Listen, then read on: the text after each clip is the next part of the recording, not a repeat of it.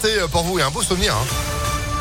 Juste après Calogero, en apesanteur, on va essayer de survoler, d'être au-dessus des nuages, parce qu'en attendant, nous on est bien dessous, puis on est dans le froid ce matin. Oh là là, la météo, juste après l'info de Sandrine Ollier, bonjour. Bonjour Phil, bonjour à tous. À la une, un record qui pèse lourd sur notre portefeuille, celui des prix des carburants de plus en plus haut.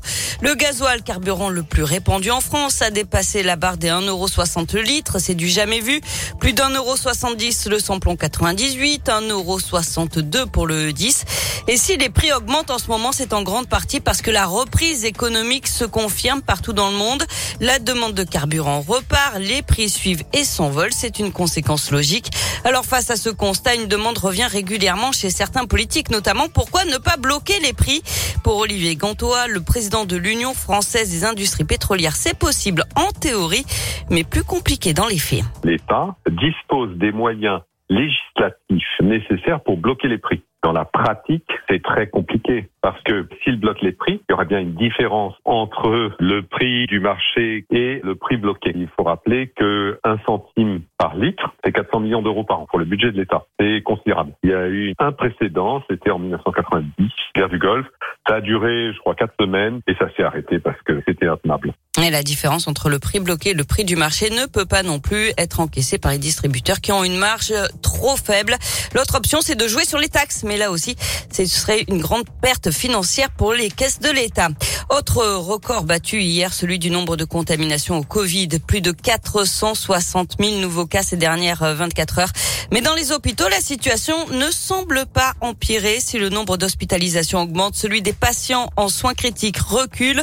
Même tendance d'ailleurs à Lyon aux HCL. 400 malades du Covid hospitalisés contre 333 la semaine dernière. Par contre, en réanimation, il y a 161 patients dont 79 atteints du coronavirus. C'est 7 de moins que la semaine dernière. L'actualité, c'est aussi deux femmes blessées, dont une gravement dans un incendie hier après-midi dans le 8e arrondissement de Lyon. Le feu a pris vers 16h30 dans un appartement du quatrième étage, un immeuble situé rue Ludovic Arachard dans le quartier des États-Unis. Il s'était servi des réseaux sociaux pour accuser leur père d'inceste. Lui, il est poursuivi pour, pour diffamation. Deux frères âgés de 50 et 52 ans ont finalement été relaxés par le tribunal correctionnel de Lyon. Le père de famille avait demandé la condamnation de ses fils après une publication sur Facebook dans lequel l'aîné l'accusait d'agression sexuelle incestueuse pendant l'enfance. Le cadet avait ensuite commenté ce message en soutenant les propos de son frère. L'avocat du père de famille reprochait aux enfants de régler un conflit familial en utilisant les réseaux sociaux le septuagénaire va faire appel du jugement.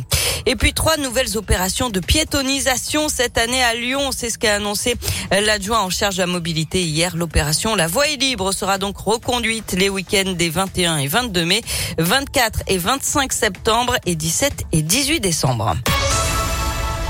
On passe au sport avec du basket et la lourde défaite de Lasvel hier en match en retard de la 19e journée d'Euroleague.